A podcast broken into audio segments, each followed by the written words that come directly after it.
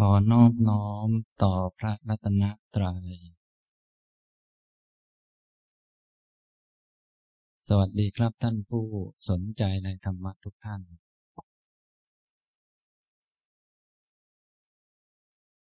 วันนี้บรรยายหัวข้อชื่อว่า พรหมจรรย์ตอนที่สิบนะครับ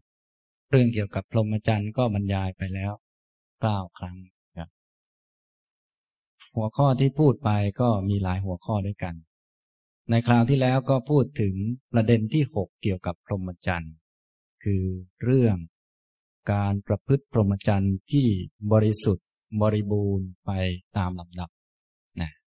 อันนี้ก็ยกมาจากพระสูตรขนาดยาว ในคำพีทีขณิกาย ศีลขันธวัคสามัญญผลสูตร ก็จะกล่าวถึง การประพฤติพรหมจรรย์ที่บริสุทธิ์บริบูรณ์ไปตามลำดับ ส่วนเราทั้งหลายนั้นจะปฏิบัติได้เท่าไหร่ก็ตัวใครตัวมัน แต่ว่าอันนี้เราเรียนก็เอาเต็มที่ไว้ก่อนนะครับ ในคราวที่แล้วที่พูดไปก็มีถึงประเด็นที่สิบด้วยกัน ในสามัญญผลสูตรนั้นก็กล่าวถึงตั้งแต่มีพระพุทธเจ้าอุบัติขึ้นในโลก ซึ่งพระองค์ประกอบด้วย คุณธรรม หรือว่า พุทธคุณต่างๆ มีอรหังสัมมาสัมพุทโธเป็นต้น แล้วพระองค์ก็ประกาศพรหมจรรย์ อันบริสุทธิ์บริบูรณ์โดยครบถ้วน ไม่มีสิ่งไหนที่จะต้องตัดออกไป แล้วก็ไม่มีสิ่งไหนที่จะต้องเติมเข้ามาเราว่า บริสุทธิ์บริบูรณ์ดีแล้ว ทีนี้เมื่อกุลบุตรที่เกิดในภายหลังได้ฟัง ก็เลื่อมใสแล้วก็ออกบวช อันนี้ก็หมายถึงว่า คนที่จะทรงพรหมจรรย์หรือว่าทรงคำสอนได้ทั้งหมด ทรงคุณธรรมได้ ทุกอย่างที่พระพุทธเจ้าบอกเอาไว้ ต้องเป็นนักบวชอย่างพวกเราก็อาจจะทรงได้บ้างไม่ได้บ้าง ส่วนใหญ่จะทรงไม่ได้นะฉะนั้นถ้าทรงไม่ได้ก็ต้องอาศัยจดใส่สมุดไว้นะครับ แล้วเราก็เอาไปท่องเอานะแต่ถ้าคนที่ทรงได้ทั้งหมดที่พระองค์จะแสดงต่อไปนี้ว่ามีอะไรบ้างคุณธรรมข้อโน้นข้อนี้ อะไรมากมายเนี่ยทั้งหมด ที่ทรงได้ทั้งหมด อันนี้เฉพาะส่วนของสาวก เพราะพระองค์สอนแล้วก็ประกาศพรหมจรรย์นี้ ไว้สำหรับพวกสาวก ส่วนพระพุทธเจ้านี้ ถามว่าพระองค์ทำได้หรือว่ามีคุณธรรมเยอะกว่าที่ประกาศไว้ไหมเยอะกว่าที่ประกาศในพรหมจรรย์นี้อีกมาก เพราะว่าสิ่งที่ประกาศนี้ก็เหมือนใบไม้ในกำมือที่เล็กๆ น้อยๆแต่ว่ามันเพียงพอแล้วสำหรับที่จะทำตนให้พ้นจากทุกข์ได้ พูดง่ายๆคือไม่ต้องรู้เยอะก็ได้ ความหมายคืออย่างนั้นนะครับ แค่ไม่ต้องรู้เยอะก็บางคนก็จะตายอยู่แล้ว นี่นะ ทีนี้กุลบุตรที่เลื่อมใสฟังแล้ว การจะทำให้บริสุทธิ์บริบูรณ์โดยครบถ้วนไปตั้งแต่ต้นนี้ ถ้าเป็นคารวาสนี่มันคงทำไม่ได้หรือทำไม่ไหวหรือว่าอาจจะไม่บริสุทธิ์ตั้งแต่ต้น มันไม่เต็มที่บริบูรณ์ตั้งแต่ต้นนะเขาก็เลยออกบวชอันนี้นะครับ ฉะนั้นถ้าเราเป็นคฤหัสถ์นี้จะให้ได้คุณธรรมหรือว่าได้สัมผัสริมรสกับธรรมะที่พระพุทธเจ้าประกาศเอาไว้ทุกอย่างนี้ก็ย่อมเป็นไปไม่ได้ ก็จะได้เฉพาะบางส่วนนะแต่ก็บางส่วนก็ถือว่าโอเคแล้ว พูดถึงนะนะครับ อย่างนี้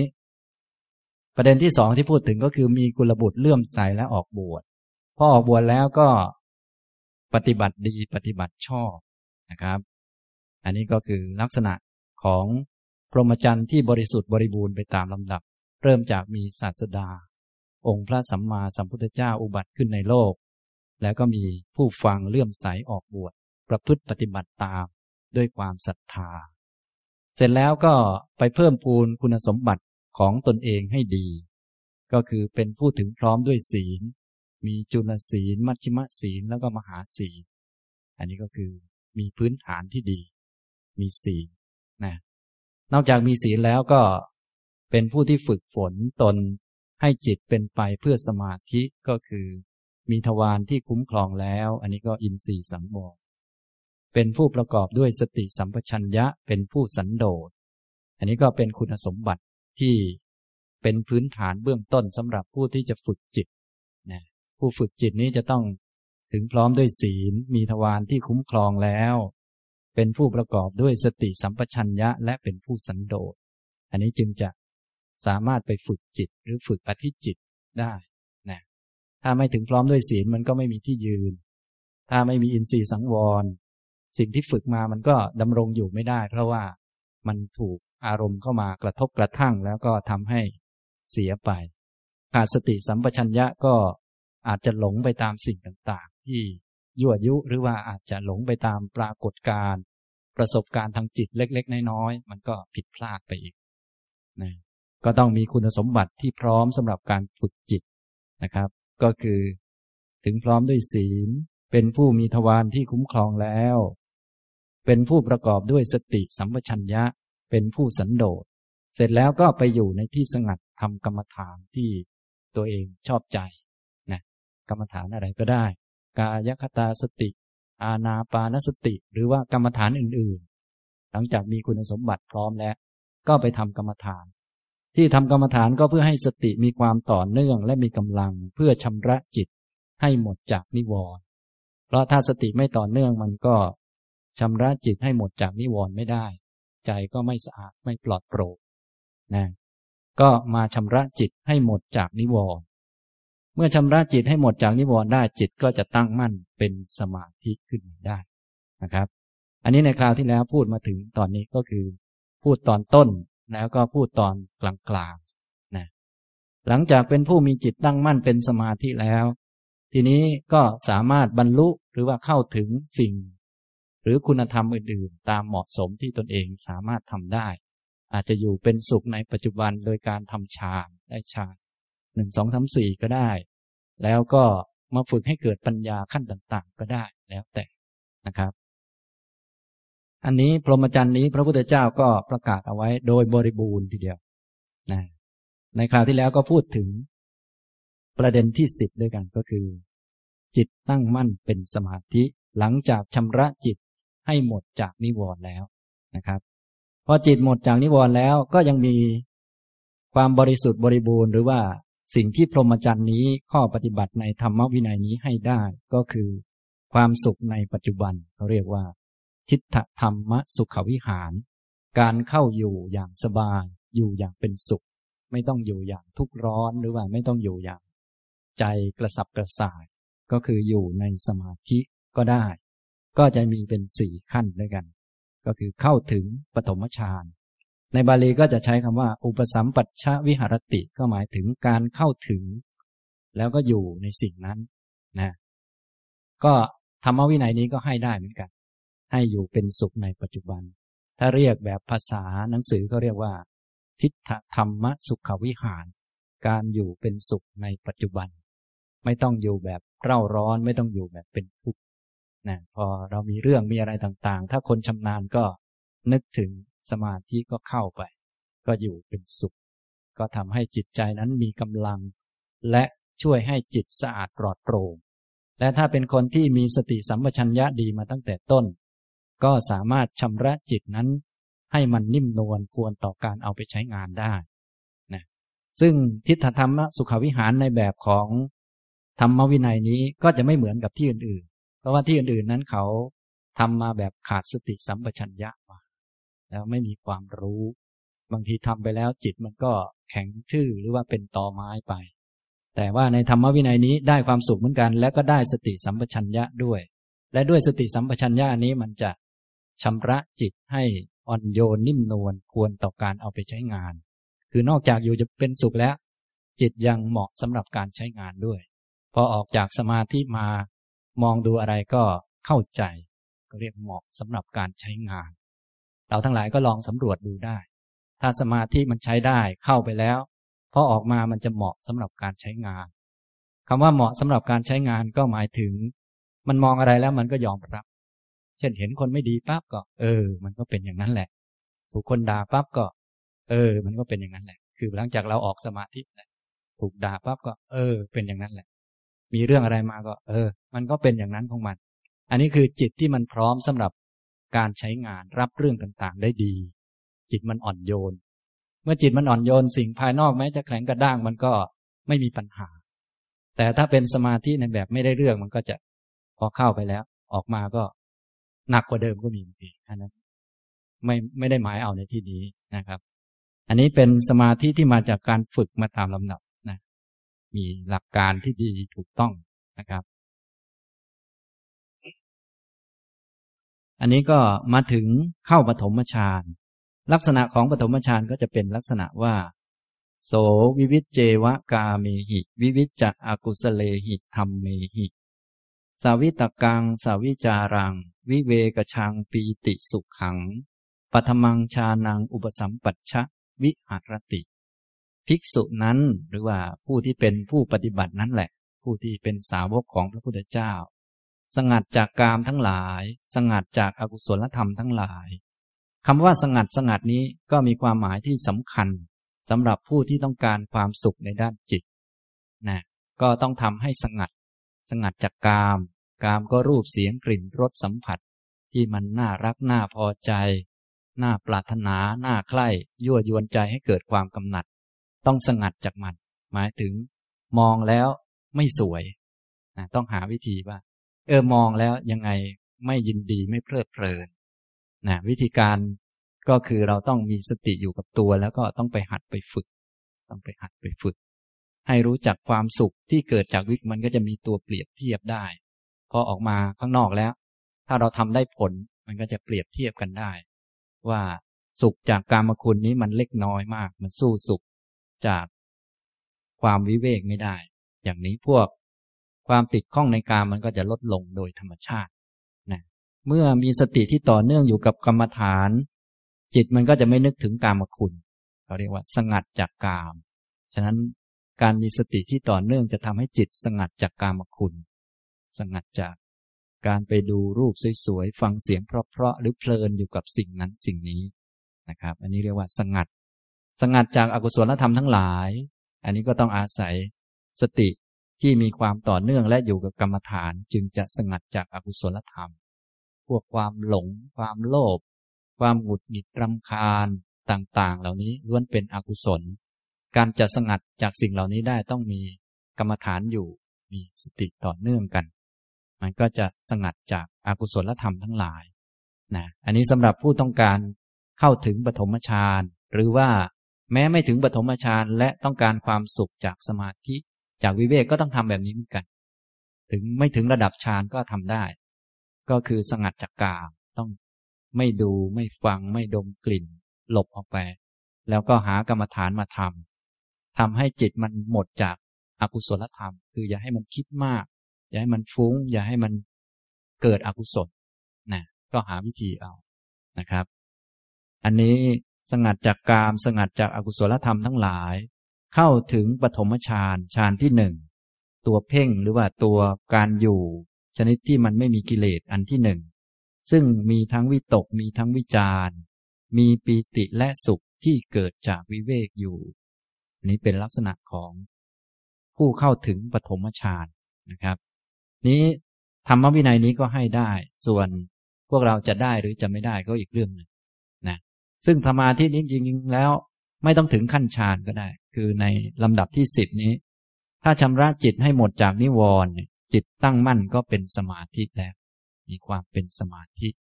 นะทีนี้สมาธิระดับนี้บางทีเขาเอามาเรียกเพื่อให้เข้าใจง่ายว่าคณิกะสมาธิบ้าง อุปจารสมาธิบ้างนะครับ ถ้าใครต้องการให้แนบแน่น เพื่อที่จะอยู่ให้นิ่งไป อันนี้เขาก็เรียกว่าอัปปนาสมาธิ ปฐมฌานเป็นต้นไปนะครับ โสอิมะเมวะกายังวิเวกเชนะ ปีติสุเขนะ อภิสันเดติ ปริสันเดติ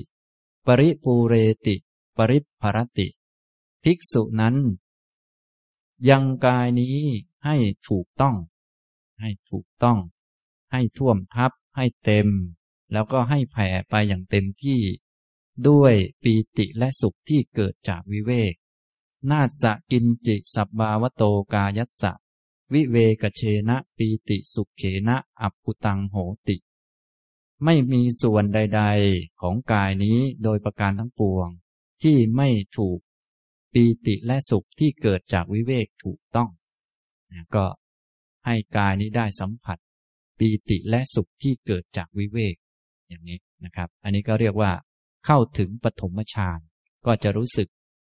ปลอดโปร่งเป็นสุข ทั้งด้านจิตใจและก็ด้านกาย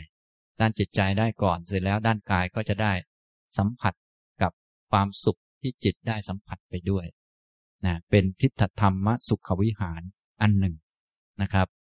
ต่อมาก็เข้าถึงทุติยฌานถ้าเห็นว่าปฐมฌานนั้นยังหยาบอยู่ เพราะว่ายังมีวิตกมีวิจารยังต้องมีความนึกความคิดความจับนั่นจับนี่ มันอาจจะเหนื่อยสำหรับคนมีปัญญาสำหรับคนปัญญาน้อยได้ฌานหนึ่งก็ถือว่าเก่งแล้วบางคนแต่ทีนี้สำหรับคนปัญญามาก เขาก็เห็นว่าการยังมีวิตกวิจารอยู่ มันก็เหนื่อย มันยังมีภาระอยู่มาก ก็ทำให้วิตกวิจารนั้นระงับไป ปุณะจะปรังมหาราชภิกขุ วิตกะวิจารานังวูปสมา ดูก่อนมหาบพิษข้ออื่นยังมีอยู่อีก ภิกษุนั้น เพราะวิตกและวิจารสงบระงับไป อัจฉตังสัมปสาทนัง มีความผ่องใสในภายใน เจตโสเอโกทิปาวัง มีความที่จิต มีอารมณ์เป็นหนึ่งเกิดขึ้น อวิตกังอวิจารังสมาธิชังปีติสุขขังทุติยังชานัง อุปสัมปัชชะวิหารติ เข้าถึงทุติยฌานที่ไม่มีวิตก ไม่มีวิจารมีปีติและสุขที่เกิดจากสมาธิอยู่นะอันนี้ก็ไม่มีความคิดไม่มีวิตกไม่มีวิจารจิตก็จะมีสมาธิที่โดดเด่น คือเป็นเอโกที่ภาวะ มีลักษณะเป็นหนึ่งผุดขึ้น เด่นเหนือกว่าธรรมะอันอื่น ๆ ถ้าเป็นฌานที่หนึ่งนี้ วิตกวิจารอาจจะเด่นอยู่ ส่วน ทุติยฌานสมาธิก็จะเด่น คือความที่จิตมีอารมณ์เป็นหนึ่งนะเอโกที่ภาวะนี้ก็จะเด่นขึ้นมา จิตเนี่ยก็จะเด่นในด้าน สงบเป็นหนึ่งเจตโสเอโกทิภาวะนะครับ อันนี้คือทุติยฌานก็เข้าได้เหมือนกัน ต่อไปตติยฌานปุณะจะปรังมหาราชะภิกขุ ปิปีติยาจะวิราคาอุเปกโกจะวิหารติ สโตสัมปชาโน ดูก่อนมหาปพิธข้ออื่นยังมีอยู่อีก ภิกษุ เพราะปีติคลายไป เป็นผู้มีอุเบกขา มีสติและสัมปชัญญะอยู่ สุขันจะกาเยนะปฏิสังเวเดติ ย่อมรู้สึก เป็นสุข ทางกาย ยันตังอริยาอาจิกขันติ อุเบกโก สติมาสุขวิหารีติ ตติยังชานังอุปสัมปัชชะวิหารติ เข้าถึงตติยฌานซึ่งเป็นฌานที่พระอริยเจ้าทั้งหลาย เรียกกันว่า ผู้เข้าฌานนี้เป็นผู้มีอุเบกขา มีสติ และอยู่เป็นสุขนะอันนี้ก็ตติยฌานใครอยากเป็นสุขจริง ๆ นี้ ต้องเข้าถึงตติยฌาน เพราะฌานอื่นๆ มันไม่สุขอย่างแท้จริง เพราะมีปีติเข้ามาเกี่ยวข้อง ปีตินั้นมันจะทำให้โลดโผนแล้วก็ใจไม่สงบเย็นเท่าที่ควร รู้สึกว่าต้องรับความรู้สึกปีติที่ มีอาการที่ผุดขึ้นอย่างนู้นอย่างนี้ขนลุกขนพองบ้าง ใจเหมือนเย็นเย็นบ้างอะไรบ้าง ซึ่งมันไม่ใช่ความสุขแต่มันเป็นปีตินะใครอยากจะเสวยสุข อยากสุขวิหารี อยู่อย่างเป็นสุขเนี่ยก็ต้องในแบบที่ฌานที่สามส่วนใหญ่พวกเราไม่รู้จักความสุขที่ไม่มีปีติ เพราะว่าความสุขในการมคุณเนี่ยทั้งหมด มันจะต้องมีปีติเข้ามาประกอบ มีความตื่นเต้น มีความกระตุ้น ให้รู้สึก สบายให้รู้สึกโลดโผนอะไรเสมอทีเดียวนะตัวกระตุ้นให้รู้สึกโลดโผนหรือว่าให้รู้สึกอย่างนั้นอย่างนี้ ที่มีอาการค่อนข้างรุนแรง อันนั้น ไม่ใช่สุขแต่เป็นปีตินะครับ ถ้าอยากรู้จักสุขที่ไม่มีปีติก็ต้องฌานที่สามนี่จะเป็นสุขชนิดที่ไม่มีปีติ จะราบเรียบนะครับ อย่างนี้ ถ้าคนไหนที่ฝึกหัดดีๆ ก็จะได้สัมผัสบ้างตามสมควร สุขที่ไม่ค่อยมีปีติ ก็จะต้องหัดรู้จักกำหนดรู้ปีติ ก็คือปีติก็เป็นสภาวะธรรมอย่างหนึ่งที่เกิดเมื่อมันมีเหตุ หมดเหตุแล้วก็ดับไป อย่าไปตามหรือว่าอย่าไปยุ่งกับมันมาก ถึงแม้มันจะเกิดเราก็ปล่อยมันไว้ ตามที่มันเป็น ก็จะได้สัมผัสกับความสุข อีกชนิดหนึ่งที่ไม่เกี่ยวข้องกับปีติ แม้ปีติมันจะเกิดเราไม่เกี่ยวข้องกับมันก็ได้ แต่ว่าสามารถมีสภาวะที่ปีติไม่เกิดเลยก็ได้ ก็คือฌานที่สามแต่พวกเราโดยทั่วไปถ้าไม่ถึงฌานนี้ก็จะมีปีติเกิดขึ้นมาเวลาที่ใจสัมผัสกับความสุข ถ้าอยากรู้ความสุขก็ต้องแยกปีติออกมาต่างหากอย่าไปหลงมัน อย่าไปว่ามัน แล้วก็สัมผัสกับความสุขได้เหมือนกัน แต่สุขก็เป็นของไม่เที่ยงเหมือนกันนั่นแหละนะก็ต้องกำหนดรู้สุขว่าเป็นสภาวะธรรมอย่างหนึ่งที่เกิดเมื่อมีเหตุ หมดเหตุแล้วก็ดับไปนะครับ อย่างนี้ พรหมจรรย์นี้ก็ทำให้เราเข้าถึงสิ่งต่างๆ เหล่านี้ได้นะครับ ตอนนี้เข้าถึงฌานที่สามแล้ว ต่อไปฌานที่สี่ ซึ่งเป็นฌานที่สูงสุดแหละ ในบรรดาฌานทั้งหมด หรือว่าในบรรดาความละเอียดของจิต ในการฝึกอธิจิตคือฝึกให้จิตมีความละเอียด รู้จักสิ่งต่างๆ ภายในจิตมากมาย ให้รู้จักอันไหนที่เป็นอกุศลควรละ อันไหนที่เป็นกุศลควรเจริญ โดยเฉพาะนิวรณ์ต่างๆ นี้ควรละและจะละได้ยังไง พวกนี้ฝึกจนกระทั่งรู้จักแล้วละมันได้ อันนี้ท่านเรียกว่าฝึกอธิจิต ผลของการฝึกอธิจิตคือได้สมาธิได้จิตมีความตั้งมั่น จิตชำระนิวรณ์ได้ ทีนี้การฝึกอธิจิตขั้นสูงสุดได้ขั้นสูงสุดคือขั้นจตุตฌานอันนี้สูงสุดแล้วในการฝึกอธิจิตนะครับ ฝึกด้านจิต ทีนี้ในทางพุทธศาสนานี่ก็มีฝึกทั้งสองด้านคือฝึกด้านจิตกับด้านปัญญา แต่จริงๆมีสามด้านคือด้านพื้นฐานด้วย คือด้านศีล บุคคล ผู้มีปัญญาตั้งอยู่ในศีลแล้ว เจริญจิตและปัญญา เคยได้ยินไหมนะอันนี้ บางท่านอาจจะเคยได้ยิน บางท่านอาจจะไม่เคยได้ยิน สีเลปฏิฐายะนโรสปัญโย จิตตังปัญญัญจะภาวยังอาตาปีนิปโกภิกขุ โสอิมังวิชตเยชะตัง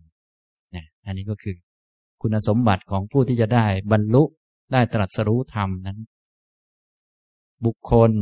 ผู้มีปัญญา คนผู้มีปัญญา ตั้งอยู่ในศีลแล้ว ศีลนั้นเป็นที่ตั้ง จะบอกว่าเจริญศีลก็ยังไม่ใช่เพราะว่าเป็นแค่ที่ตั้ง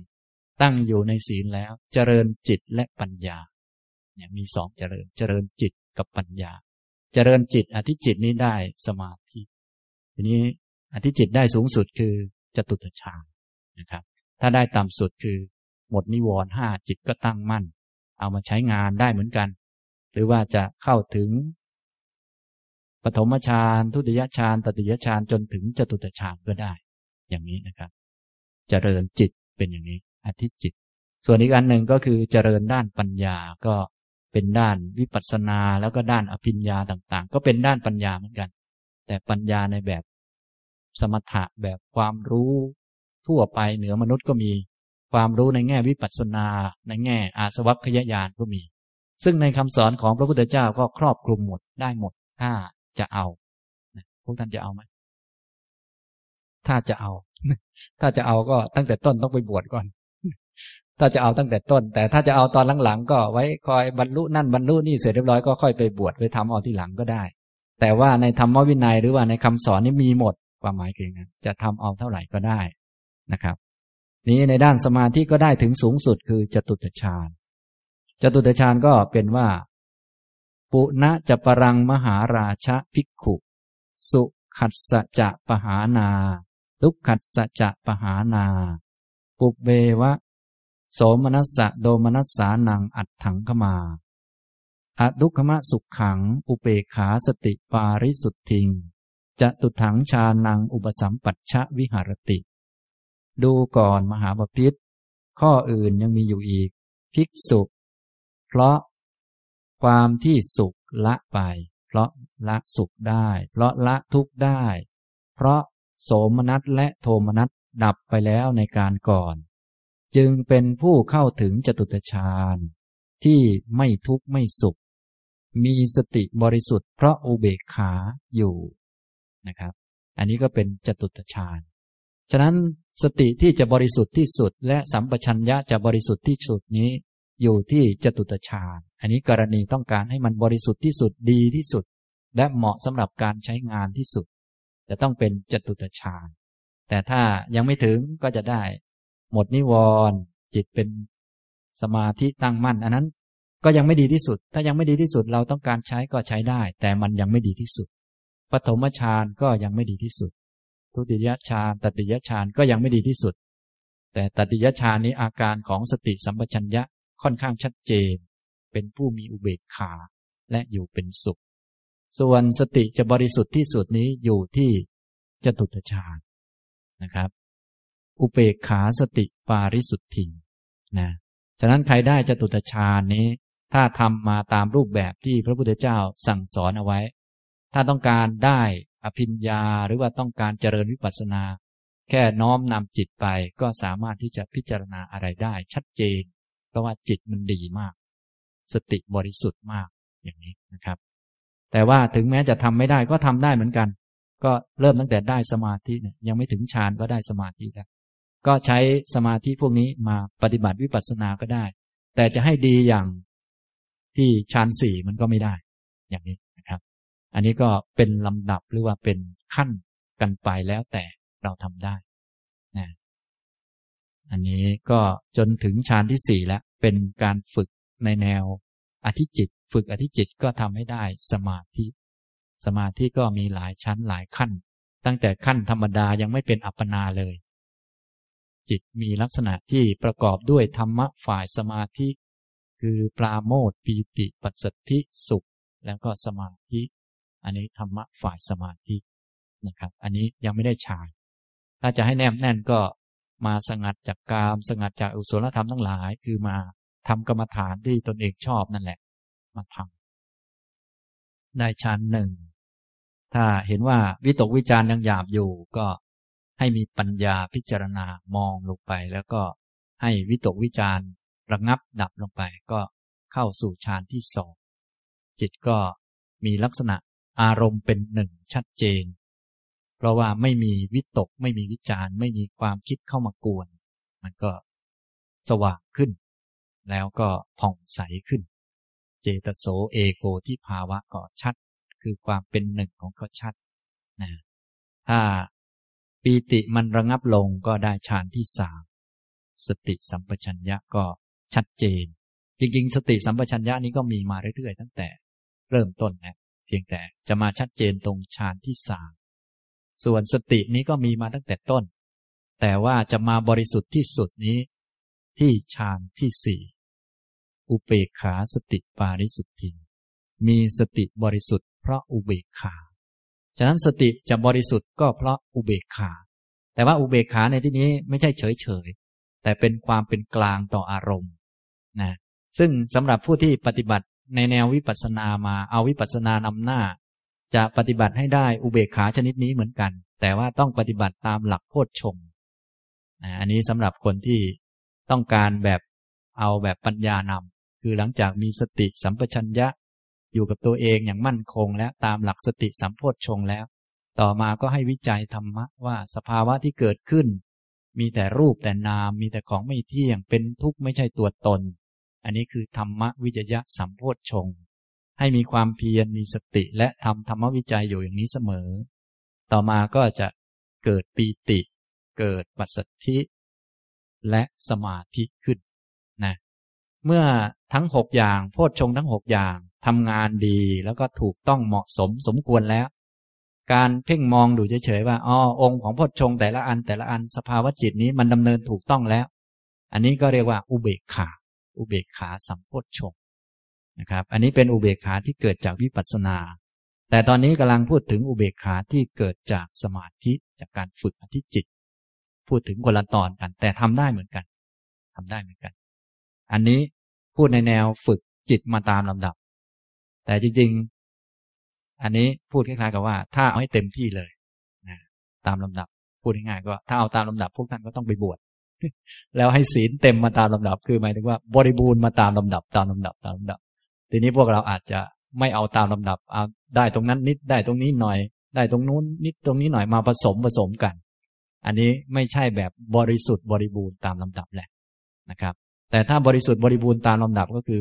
ศีลก็ต้องบริสุทธิ์บริบูรณ์เต็มหมด สมาธิก็ต้องตามสเต็ปจิต มีให้ฝึกเท่าไหร่ก็ต้องได้ให้หมด อะไรพวกนี้ อันนี้คือ บริสุทธิ์บริบูรณ์ไปตามลำดับนะครับเนี่ยผู้ที่มีศรัทธาออกบวชแล้วก็ทำตามเขาก็ทำได้ แล้วก็มีในยุคพุทธกาลก็มีเยอะนะยุคนี้ก็ยังพอมีอยู่ ส่วนพวกเราก็เรียนเอาไว้เฉยๆนะครับ เรียนเอาไว้ ถ้าตัวเองทำไม่ได้ก็เอาไว้บูชานะครับคือนิ่งพระไปเลยนะครับ แล้วก็บูชาไปเรื่อยๆนะครับเผื่อถึงโอกาสของเราบ้างนะ ก็ว่ากันไปนะ อันนี้ก็พูดถึง การฝึกอธิจิตได้สมาธิถึงระดับจตุตฌานนะทีนี้นอกจาก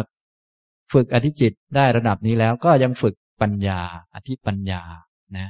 ก็หลังจากจิตมีสมาธิตั้งมั่นแล้ว ก็อย่างที่ผมบอก ถ้าเป็นจิตที่ดีที่สุดก็ต้องเป็นจิตที่ผ่านจตุตฌานมา แต่ถ้าไม่ถึงกับดีที่สุดก็เอาแค่ลำดับที่สิบที่พูดมาตอนต้น ก็คือ เป็นผู้ชำระจิตให้หมดจดจากนิวรณ์ทั้งห้าจิตตั้งมั่นเป็นสมาธิ อันนี้ก็เอามาใช้ต่อได้ แต่จะให้ดีให้ชัดเจน แจ่มแจ้ง ให้ทะลุปลุกโปร่งนี้มันยากนะอ่าทีนี้ถ้ายิ่งขึ้นไปกว่านั้นก็หัดแบบฌานที่หนึ่งสงัดจากกามสงัดจากอกุศลธรรมทั้งหลายไว้เสมอเสมอให้จิตเป็นสมาธิ ถึงจะยังไม่ถึงระดับอัปปนาก็เอามาใช้ได้ ฝึกไว้เสมอนะครับ หรือว่าคนที่ ทำได้เก่งกว่านั้นก็ทำให้ได้ปฐมฌานทุติยฌานตติยฌานจนถึงจตุตฌานฉะนั้นสมาธิที่ดีที่สุดในการเอามาใช้ฝึกอธิปัญญา ฝึกอธิปัญญานี่คือฌานสี่แต่ถ้าไม่ได้ก็เอาขนาดไหนก็ได้ ก็มันไม่ได้เนี่ยทำไงได้ ไม่ดีที่สุดก็เอาไว้ก่อนอย่างนี้นะ อันนี้พูดถึงแบบดีที่สุดก็คือฌานสี่ถ้าไม่ดีที่สุดก็รองลงมารองลงมา แต่ต้องได้สมาธิ อันในอันหนึ่ง จะเอาจิตสเปะสปะคิดฟุ้งซ่านง่วงเหงาเฮานอน ซึมกระทือไปพิจารณาธรรมะ อันนี้ต้องว่าบายบายคือไม่ได้นะอย่างนี้นะครับ ต้องมีสมาธิ คือต้องชำระจิตให้หมดจากนิวรณ์คือต้องมีพื้นฐานศีลที่ดี ต่อมาก็สำรวมระวังอินทรีย์ เป็นผู้มีสติสัมปชัญญะมีความสันโดษเสร็จแล้วก็ ฝึกปฏิบัติกรรมฐานเป็นให้จิตชำระ ให้หมดจากนิวรณ์จิตตั้งมั่นเป็นสมาธิ อันนี้ใช้ได้นะใช้ได้นะครับ จิตที่ฝึกจนกระทั่งได้สมาธินี้เป็นผลผลมาจากการฝึกอธิจิต อธิจิตสิกขาได้ผลเป็นสมาธิ พอได้ผลเป็นสมาธิแล้วถ้าท่านเอามาได้สมาธิแล้วมานั่งสงบนิ่งอยู่มีความสุขทิฏฐธรรมสุขวิหาร อยู่อย่างนั้นก็เหมือนกับเสียของเปล่าๆก็ควรจะเอามาฝึกด้านปัญญา ฝึกอธิปัญญาสิกขาก็จะได้ผลมา เป็นปัญญาเป็นญาณขั้นต่างๆ ในด้านธรรมวินัยที่พระพุทธเจ้าตรัสเอาไว้ ก็มีญาณต่างๆ ให้ได้เยอะแยะ ทั้งด้านวิปัสสนา ทั้งด้านอภิญญาต่างๆ ก็มีมากมายนะครับ ผมก็จะนำมาพูดทั้งหมดนั่นแหละ ซึ่งท่านฟังดูอาจจะอ้าปากค้างไปเลย เหมือนพูดอยู่บนอากาศ อันนี้ก็ไม่ว่ากัน แต่ว่าท่านบอกว่ามันได้ ส่วนเราจะทำได้ไม่ได้ อันนี้มื่อเรา นะครับ อันนี้ก็ของท่านบริสุทธิ์บริบูรณ์อยู่แล้ว เราก็พูดอย่างนั้นไปเลยนะครับ ขั้นที่หนึ่งท่านก็ว่าหลังจากได้สมาธิมาแล้วก็เอามาฝึกอธิปัญญา โดยน้อมจิตเพื่อให้ได้ญาณทัศนะฉะนั้นจิตของเรานี่ มันก็ต้องเอามาฝึกฝึกแล้ว เมื่อมันดีแล้วก็ต้องเอามันมาใช้งาน การเอามันมาใช้งานก็คล้ายๆตัวเรานี่เราเป็นคนดีแล้ว ตาสะอาดปลอดโปร่งแล้ว แต่ก็ต้องมีมุมมองให้มันต้องหันหน้ามา คุณหันหน้ามามองทางนี้นะ มองอย่างนี้อย่างนี้นะ อันนี้เขาเรียกน้อมนำจิตไป ฉะนั้นการฟังธรรมเอาไว้ตั้งแต่ต้นนี้ก็มีความสำคัญในแง่ที่ว่า เอาละเราจะเปลี่ยนข้อมูลเอาไว้ว่า เวลาจิตเราเป็นสมาธิตั้งมั่นแล้ว เราจะมองอย่างนี้นะ คล้ายๆ เป็นแนวทางหรือว่าเป็นทางให้จิตมันเดินนะถ้าเราไม่ได้ฟังเอาไว้ พอจิตตั้งมั่นแล้วก็นั่งค้างเติ่งอย่างนั้น พอมันเสื่อมก็หายไป อย่างนี้ก็ไม่ได้อะไรนะ มันก็ได้ความสุขความสงบบ้างนิดๆหน่อย แต่มันไม่บังเกิดผลอย่างแท้จริง ที่จะบังเกิดผลอย่างแท้จริงที่ให้มันสงบอย่างแท้จริง ท่านไม่ได้ต้องการให้แค่จิตสงบ ท่านต้องการให้กิเลสสงบ เพราะว่าแค่จิตสงบมันไม่ได้อะไร เพราะว่ามันเป็นของไม่เที่ยง สงบแล้วมันก็ฟุ้งได้ ที่ท่านต้องการจริง ๆ คือต้องการให้กิเลสสงบ ทีนี้กิเลสสงบนี้มันจะสงบด้วยศีลก็ไม่ใช่ ด้วยสมาธิก็ไม่ใช่ มันสงบด้วยปัญญา มันเลยต้องเอามาค้นด้านปัญญา พื่อให้มันสงบนะทีนี้ถ้าปัญญาเพิ่มขึ้นกิเลสก็ลดลง ลดลง ปัญญาเต็มที่กิเลสก็หายไป ปัญญานี้จึงเหมือนแสงสว่างเหมือนไฟ เมื่อไฟมีขึ้น แสงสว่างมีขึ้น ความมืดก็หายไป อย่างนี้นะครับ ฉะนั้นการน้อมนำจิตมาเพื่อปัญญานี้จึงสำคัญมากสำคัญอย่างที่สุดแหละ ถ้าใครได้สมาธิแล้วไม่เอามาใช้ก็ เดี๋ยวสักหน่อยสมาธิเสื่อมกิเลสมันไม่หมดกิเลสมันก็ ยังเท่าเดิมเหมือนเดิม นะ อย่างนี้นะครับ กิเลสนั้นก็ละได้ด้วยปัญญา พระอรหันตสัมมาสัมพุทธเจ้าก็ตรัสต่อไป โสเอวัง สมาหิเตจิตเต ภิกษุนั้นเมื่อจิตตั้งมั่นอย่างนี้ ตั้งมั่นอย่างนี้ก็คือเป็นสมาธิตั้งมั่น จะตั้งมั่นระดับไหนก็แล้ว แต่อาจจะตั้งมั่นระดับยังไม่ได้ฌาน อันนี้ไม่ค่อยดีเท่าไหร่ แต่ว่าก็ดีกว่าไม่ได้ถ้าพูดถึงนะ แต่ว่าถ้าดีกว่านั้นก็ระดับชั้นหนึ่งสองสามถ้าดีที่สุด ก็ฌานสี่เน้นดีสุดนะครับเนี่ยเอวังสมาหิเตจิตเต เมื่อจิตมีความตั้งมั่นอย่างนี้นะครับ จิตตั้งมั่นย่อมรู้ย่อมเห็นตามความเป็นจริง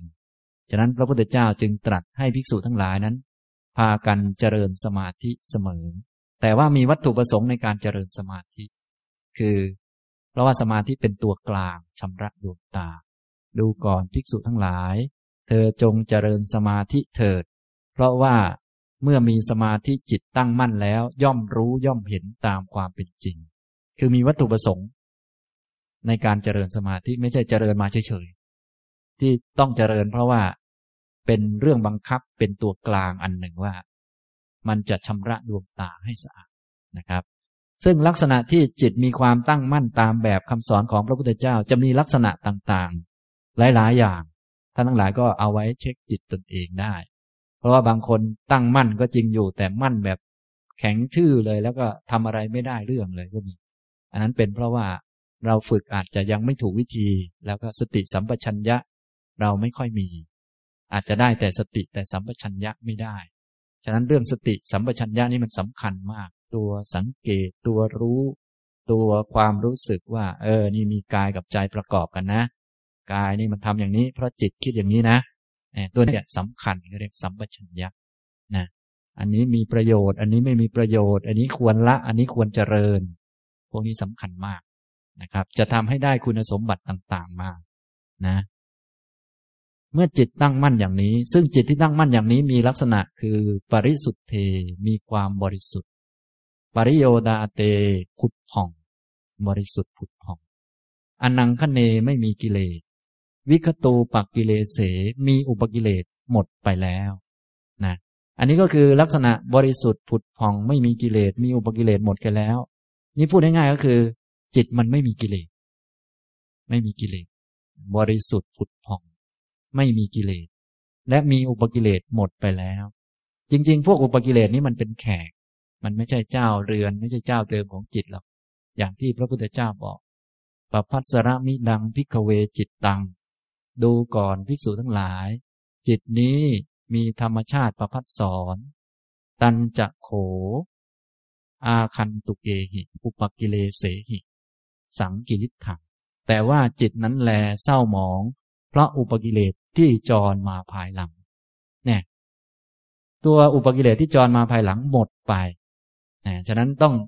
มีกรรมฐานอยู่แล้วก็ต้องชำระให้มันหมดจริง ๆ ให้ได้ ไม่ใช่ว่า อ้าว ยังไม่หมดเลยแล้วจะเจริญวิปัสสนามันยังทำไม่ได้ เราเดินไปยังง่วงนอนอยู่ ง่วงนอนนี่เป็นอุปกิเลสจรมาภายหลังจะมองบอกว่าเจริญวิปัสสนาทั้งๆทที่ง่วงนอนนี่แหละ อย่างนี้มันไม่ได้ อันนี้หมายถึงเราฝึกสติอยู่ ฝึกให้มันมีความต่อเนื่องไม่ไปทำตามความง่วงนอน พอฝึกจนกระทั่งมีสติต่อเนื่องแล้วความง่วงนอนมันหมดไป จิตสะอาดปลอดโปร่งเป็นสมาธิตั้งมั่น อันนี้แหละ สามารถเจริญวิปัสสนาได้นะอย่างนี้ อันนี้พูดง่ายๆท่านทั้งหลายก็จะได้แยกแยะเป็น เพราะว่าไม่รู้อะบางคนฟุ้งซ่านก็จเจริญวิปัสสนาไปเลยฟุ้งซ่านอย่างนี้มันมันก็คนละเรื่องกันนะครับ คืออาจจะพูด คล้ายๆ จะถูกแต่ว่ามันไม่ถูกเรื่อง คือหมายถึงว่าเอาละตอนฟุ้งซ่านเราก็ให้มีสติอยู่กับตัว รู้ว่าฟุ้งซ่านหายใจเข้าหายใจออกว่า ก็ฟุ้งซ่านนี่มันเป็นวิเป็นอุปกิเลสนะเราต้องฝึกหัด แล้วก็ชำระให้มันหมดเจ้าตัวนี้ก่อน พอหมดเจ้าตัวนี้แล้ว จิตมันก็จะตั้งมั่น รวมอยู่กับตัว อันนี้พอรวมอยู่กับตัวเป็นสมาธิแล้ว จึงเจริญวิปัสสนาเนี่ยอย่างนี้นะครับ นี่ก็เวลาพูดก็จะได้พูดเป็นพูดเป็น เพราะพวกเรานี้ แค่เดินจงกรมง่วงนอนเกือบตายก็บอกว่า นี่เดินวิปัสสนานะเนี่ยเขาก็ว่าเขาไปนะครับ อันนี้ก็เป็นคำพูดเฉยๆครับไม่ว่ากันนะแต่ว่าเราก็จะได้รู้ว่าตอนไหนแค่ฝึกสติหรือตรงไหน ฝึกความอดทน จริงๆ การปฏิบัติกรรมฐานตอนต้นนี้ เราไม่เรียกอะไรมากหรอกเราเรียกฝึกความอดทนมากกว่านะอดทนเดินไม่อยากเดินก็ได้เดิน ควรจะเรียกฝึกความอดทน ยังไม่ต้องเรียกวิปัสสนาอะไรก็ได้ แต่เราเรียกให้มันขลังนะจะได้ทำเป็นนั่งนั่งวิปัสสนาง่วงนอนเกือบตายแล้วบางคนนะน่าจะเรียกว่านั่งอดทน ง่วงนอนก็ไม่ไปนอน อย่างนี้นะนั้นก็ดีเหมือนกัน ครับฉะนั้นคำเรียกก็ว่ากันไปไม่ว่ากันหรอก แต่ว่าให้เรารู้ว่า อ่าแต่จริง ๆ อะ ตอนไหนตอนไหน อย่างนี้ครับ เมื่อจิตตั้งมั่นอย่างนี้คือบริสุทธิ์ผุดผ่องไม่มีกิเลส มีอุปกิเลสหมดไปแล้ว นอกจากนั้นก็ต้องยังมีลักษณะคือมุทุภูเต มีลักษณะอ่อนโยน จิตต้องมีลักษณะอ่อนโยน อ่อนโยน นิ่มๆนวลๆไม่แข็งกระด้าง นิ่มนวลนะ จิตที่นิ่มนวลท่านทั้งหลายคงพอมองออก เห็นอะไรปั๊บมันอยากจะก้มหัว เห็นคนโน้นเห็นเด็ก ๆ ก็โอ้ดีดีดีดีมันก้มได้อะไรได้ จิตมันอ่อน คนจิตอ่อนนี่ เห็นอะไรนิดอะไรหน่อย เห็นคนทำดีๆ อะไรนิดอะไรหน่อย มันก็โอ้ยดีดีดีอยากอนุโมทนาอยากเห็นเด็กเข้าวัดเห็น คนทำดีพูดดีเล็ก ๆ น้อยๆมันก็ มันพร้อมจะอ่อนให้ พร้อมจะอ่อนโยนเรียกจิตมันพร้อม แต่ถ้าแหม แข็งกระด้างทื่อมาเนี่ย มันไม่ใช่มันใช้การไม่ค่อยได้ นี่เราก็ต้องสังเกตดูนะบางคนมาปฏิบัติมาอะไรต่างๆ ก้มหัวก็ไม่เป็นอะไรก็ไม่เป็นอย่างนี้นะไหว้พระก็ลำบาก อันนี้ก็ยังไม่ต้องพูดถึงขั้นสูง ก็พูดถึงล่างๆก่อนก็ได้นะครับ ต้องให้จิตมันอ่อนโยน มุทุปูเตกรรมนิเยควรต่อการใช้งาน อย่างที่ผมได้ยกตัวอย่าง เรื่องคำว่า ควรต่อการใช้งาน หมายถึงมันเหมาะกับเรื่องนั้นนะเหมาะ ทีนี้ถ้าจะใช้งานด้านปัญญาคือเห็นทุกสิ่งตามความเป็นจริง ยอมรับมันได้ ก็ลองสังเกต เวลากระทบเรื่องต่างๆ แล้วมันเป็นไงบ้างยอมรับได้ไหมถ้ายอมรับได้ก็แสดงว่าแหมจิตมันควรนะแต่เดิมเราอยู่บ้านเนี่ย เจอใครด่า เจอหมาเห่ามันก็ไม่ค่อยยอมนะมันไม่ค่อยลงแล้วก็ไปฝึกสมาธิกรรมฐานสำนักนั้นสำนักนี้อาจารย์นั้นอาจารย์นี้ ฝึกแล้วเราได้อันนี้มา พอมาปั๊บเนี่ยโอ้หมาเห่าแล้วแหม thank you ขอบคุณขอบคุณโอ้มันยอมรับนะโอ้ดีดีดีเนี่ยมันเรียกว่ามันควรต่อการงานคือพร้อมจะยอมรับอย่างที่มันเป็น อันนี้เรียกว่าควรต่อการงาน ต่อไปไม่ว่าสภาวะอะไรจะเกิดขึ้นในกายในใจมันจะไม่ต่อยไม่ตีแล้ว มันจะพร้อมจะเห็นปัญญามจะเกิด แต่ถ้ายัง โอ้ยสู้คนโน้นคนนี้โอ้ยอย่างนี้ ไม่ต้องพูดถึงปัญญาแล้วนะอันนี้ก็ก็ไปมั่วกันก่อนนะพูด มั่วให้พอก่อน ก็ไม่ว่ากัน ก็มันมีพัฒนาการโดยตามลำดับ แต่อันนี้เราพูดถึงสมาธิที่มันใช้การได้ มันต้องเป็นอย่างนี้ คูณต่อการใช้งาน ทิเตตั้งมั่น อาเนนชับปัตเตไม่หวั่นไหว ตัวตั้งมั่นไม่หวั่นไหวนี่คงจะชัดอยู่แล้วในตัว คือไม่หวั่นไหวไปข้างโน้นข้างนี้ ใครจะดีจะไม่ดี มันก็รู้ว่าดีเหมือนกัน ก็รู้ว่าไม่ดีเหมือนกัน ไม่ดีไม่ควรทำดีควรทำมันรู้เหมือนกัน แต่ไม่หวั่นไหวไปตามนะมันรู้ นะครับ แต่ไม่ใช่แบบไม่รู้เรื่อง บางพวกนี้เป็นกลางก็จริง แต่เป็นกลางแบบไม่รู้เรื่อง เช่นว่าเอาดีแล้วไม่ดีผมก็ไม่เอาหรอกอันนี้แสดงว่ามันไม่เป็นกลางนะบางคนดีแล้วไม่ดี ผมก็ไม่เอาผมอยู่กลางอย่างนี้ก็มีอันนี้แสดงว่ามันไม่กลางนะถ้าพวกกลางนี้เขาไม่ดีก็รู้ ดีก็รู้ และดีควรละ ไม่ดีควรละ ดีควรเจริญเขารู้เขาทาได้นะเขาจัดการได้ทุกเรื่อง เนี่ยพวกมีสมาธิเขาทำแบบนี้นะอย่างนี้ พวกไม่เข้าข้างนี้ ไม่ใช่ว่าเขาไม่ทำอันใดอันหนึ่ง ให้เข้าข้างเนี่ยเขาต้องละอันหนึ่ง เจริญอันหนึ่ง ไม่อย่างนั้นกิเลสมีอยู่ไม่ละกิเลสก็เรียกว่าเข้าข้างกิเลสนะอย่างพวกเราเนี่ยเอาผมเป็นกลางครับ กิเลสมาผมก็ทำตามมันเลยอย่างนี้มันมันเข้าข้างกิเลสเนี่ยอย่างนี้ ถ้าเป็นกลางก็ต้องรู้สิว่าไอ้กิเลสมันควรละก็ต้องละมันสิถึงเป็นกลาง กุศลนี่ยังไม่มีควรเจริญ ถ้าเป็นกลางก็ต้องเจริญสิมันถูก อย่างนี้นะคนตั้งมั่น ไม่หวั่นไหวเขาก็จะเป็นอย่างนี้ รู้อันไหนควรละอันไหนควรเจริญ เขาก็จะเป็นผู้ที่เป็นคน active ยังไงอันไหนควรละอันไหนควรเจริญนะครับ แต่โดยส่วนใหญ่พวกเราทำสมาธิในแบบที่ไม่ได้มาเป็นไปตามหลัก พอทำสมาธิทำให้จิตมันนิ่งแล้วก็ทำแล้วก็โง่กว่าเดิม อันนี้ไม่ควรทำเพราะว่า ทำแล้วไม่รู้อะไรถูกอะไรผิดมาก็มีเรื่องอะไรก็หลบลูกเดียว มีเรื่องอะไรก็หลบลูกเดียวอย่างนี้ไม่ควรทำเพราะมันเสียเวลานะครับ ฉะนั้นอันนี้ก็เป็นลักษณะของจิตที่เป็นสมาธิตั้งมั่น อย่างที่พระพุทธเจ้าตรัสเอาไว้ว่าเป็นจิตที่เหมาะสำหรับการจะน้อมไปเพื่อฝึกอธิปัญญา สมาธินี้เป็นฐานฝึกอธิปัญญานะอย่างนี้นะครับ มีลักษณะอะไรบ้างท่านก็ท่องเอาไว้นะ ปริสุทธิบริสุทธิ์ ปริโยดาเตผุดพองอันนังคเนไม่มีกิเลส วิคตูปักกิเลเส มีอุปกิเลสหมดไปแล้ว มุดุภูเต มีความอ่อนโยน กรรมนิเยควรต่อการใช้งาน ทิเตตั้งมั่น อาเนนชับปัตเตไม่หวั่นไหวนะครับ อันนี้คือลักษณะของจิตเป็นสมาธิที่พร้อมสำหรับ การใช้การได้ เจริญวิปัสสนาได้แล้วอย่างนี้นะครับจะระดับไหนก็ได้ แต่ถ้าจะดีที่สุดก็ต้องเป็นจตุตฌานเพราะสติบริสุทธิ์ เพราะอุเบกขานะครับ ทีนี้ก็ใช้วิธีน้อมนำจิตไป ญาณดัสนายะจิตตัง อภินีหรติ อภินินนาเมติ ย่อมน้อม ย่อมนำจิตไป เพื่อญาณทัศนะนะครับ จิตนี้มันก็เหมือนเด็กคนหนึ่งที่ ถ้าไม่ได้ฝึกไม่ได้บอกมัน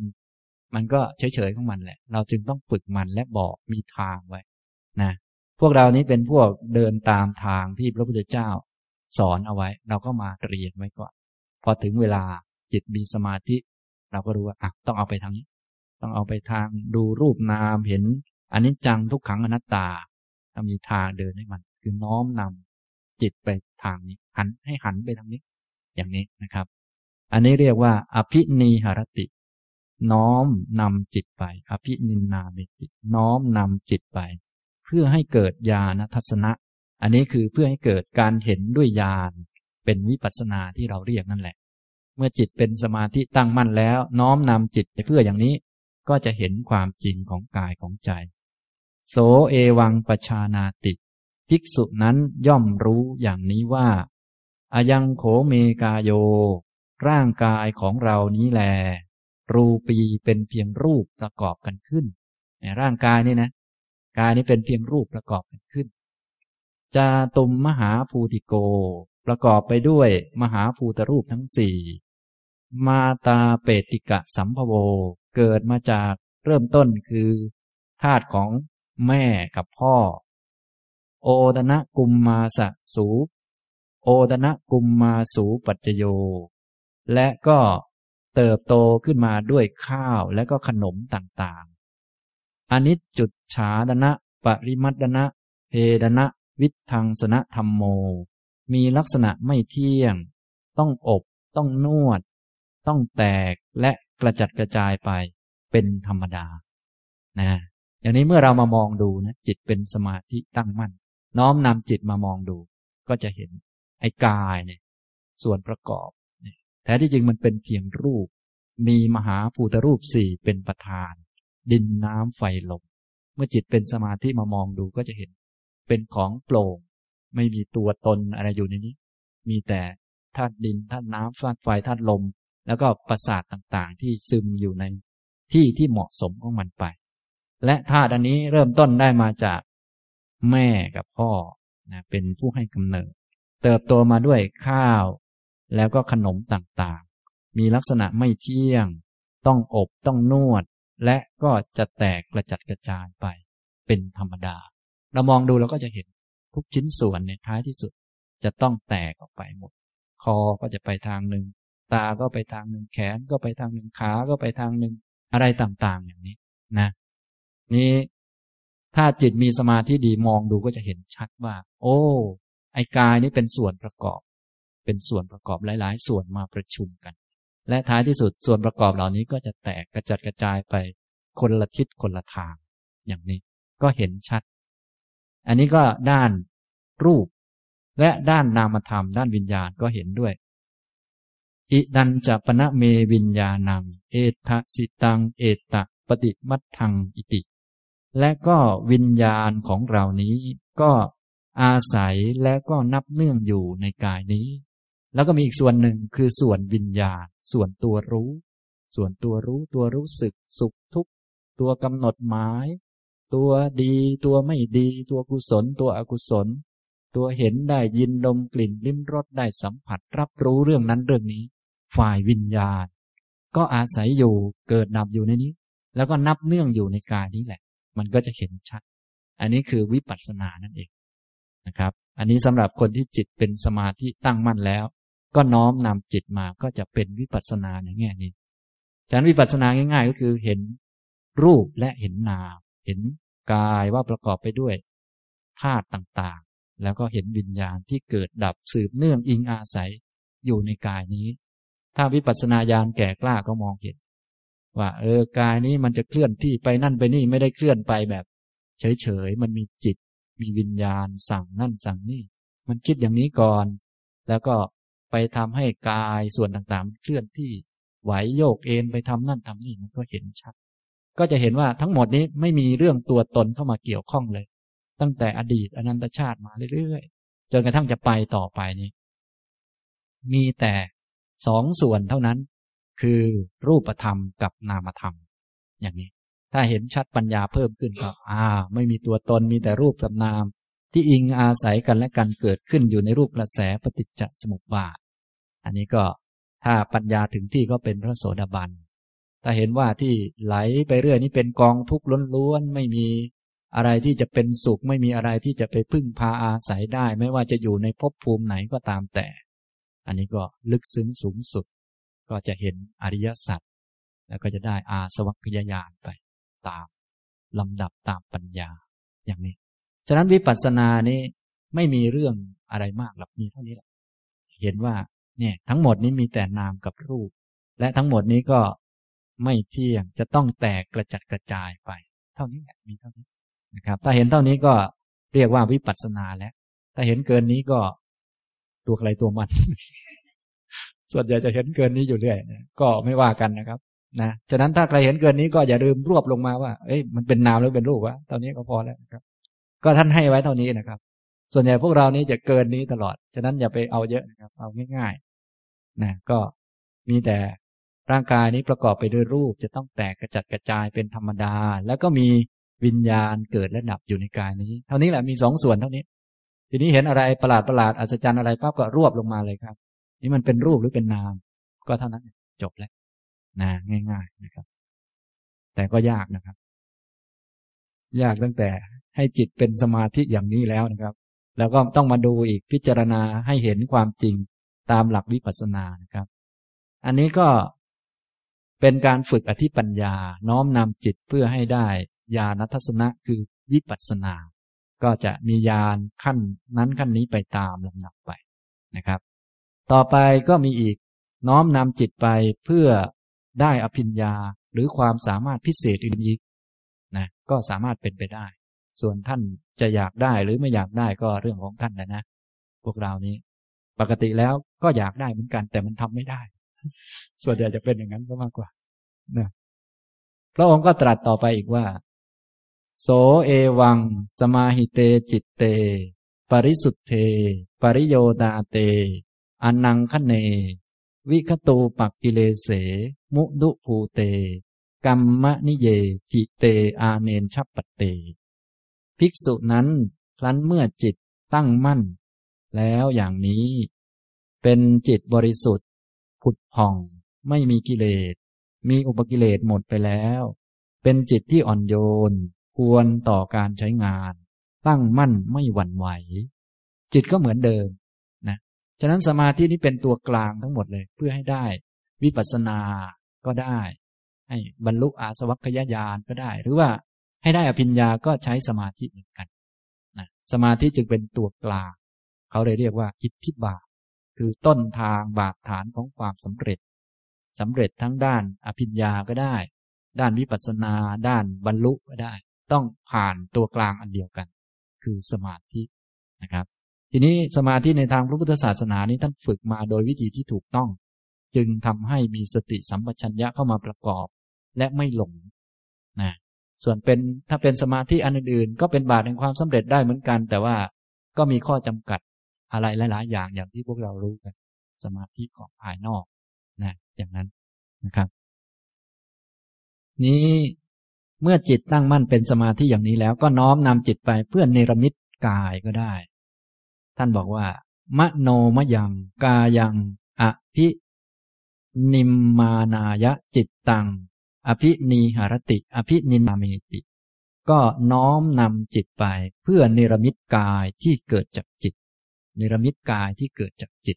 เนรมิตกายอีกกายหนึ่งที่เกิดจากจิต เนรมิตเอาเลยคำว่าเนรมิตก็คือคิดเอาสร้างขึ้น สมมุติเราจะสร้างรูปร่างกายให้เหมือนตัวเรานี้ก็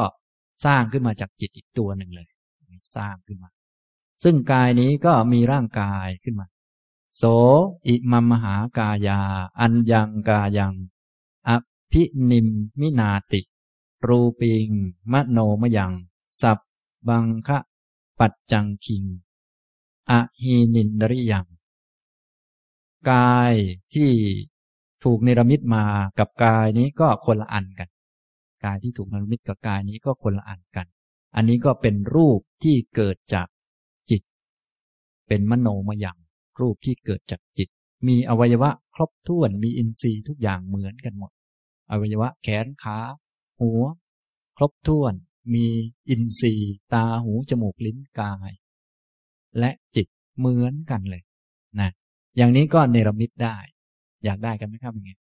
เนรมิตกายนะที่เขาเรียกกันว่า เนรมิตกายทิพย์บ้างอะไรบ้างเขาเนรมิตกายออกมา ไปทำนั่นทำนี่ได้นะครับ แต่ว่า กายที่เนรมิตนี้ก็ต้องทำภายหลังกายจริง ถ้าเราอยากจะรู้ว่า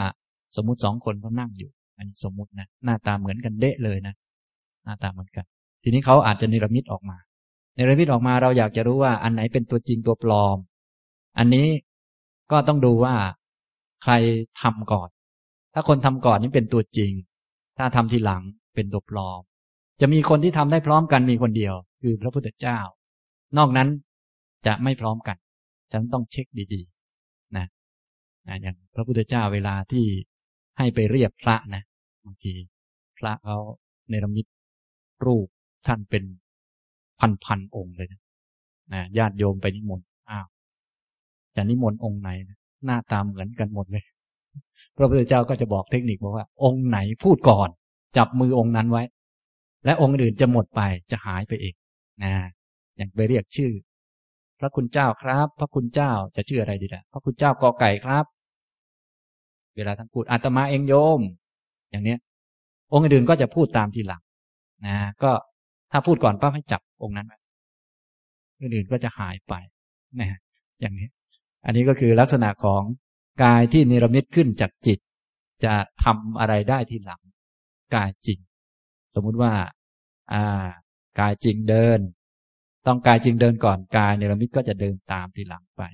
แต่ว่าจะมีพิเศษเฉพาะพระพุทธเจ้าเท่านั้นที่ทำได้พร้อมกันเลย ทั้งยืนทั้งนั่งทั้งอะไรต่างๆ พร้อมกัน อันนี้จึงเอามาทำยมกปาฏิหารซึ่งเป็นลักษณะพิเศษเฉพาะพระพุทธเจ้าเท่านั้น ส่วนพวกสาวกทำไม่ได้ทำได้เฉพาะเนรมิตกาย แล้วก็ตัวจริงต้องทำก่อน พวกเนรมิตทำทีหลังนะ อย่างนี้ นี่อยากเนรมิตกันไหมครับ อันนี้ อันนี้ก็เป็นปัญญาชนิดหนึ่ง เรียกว่าปัญญาในแบบอภิญญา เป็นความสามารถพิเศษเหนือกว่า คนธรรมดาทั่วไป สามารถเนรมิตกาย ออกจากกายจริงได้ เนรมิตออกมานะเนรมิตออกมา แล้วก็เอาไปทำนั่นทำนี่ได้ โดยกายจริงนั่งอยู่ที่นี่ กายที่ถูกเนรมิตนั้นอาจจะไปสอนธรรมะสอนนั่นสอนนี่แต่ตัวจริงต้องนั่งพูดก่อนพูดพูดพูดไปฉะนั้น ตัวจริงนี้ ก็ก็จะนั่งอยู่ทางนี้พูดพูดไปตัวตัวปลอม ตัวที่ถูกเนรมิตก็จะพูดตาม ฉะนั้นอยากได้อยากดูว่า อันไหนจริงอันไหนปลอมต้องดูว่า อันไหนมาก่อนนะอันไหนก่อนอย่างนี้นะครับ นี้เป็นความสามารถของพวกสาวกก็ทำได้เท่านี้นะครับ ส่วนพระอรหันตสัมมาสัมพุทธเจ้านั้นทำแบบยมกคือทำคู่เลย องค์หนึ่งนั่งนิ่งๆ อีกองค์หนึ่งพูดได้เลย แต่ถ้าเป็นสาวกนี้ ตัวจริงพูดตัว ที่ถูกนิรมิตก็ต้องพูดด้วยทำได้เฉพาะอย่างเฉพาะอย่างไป และทำได้ที่หลังอย่างนี้นะ อันนี้เขาเรียกว่ากายเนรมิตเนรมิตกาย หรือภาษาหลังๆเราเรียกว่ากายทิพย์กายอะไรต่างๆ ก็ว่ากันไป แล้วแต่จะเรียกนะครับ ในคำสอนของพระพุทธเจ้าก็ทำได้ และมีพระเถระหลายๆรูปท่านก็ทำในยุคเก่ายุคนี้ก็อาจจะทำได้ ถ้าท่านมีความสามารถ และมีคุณสมบัติอย่างนี้ ในเมื่อคุณสมบัติมีก็ทำได้นะครับ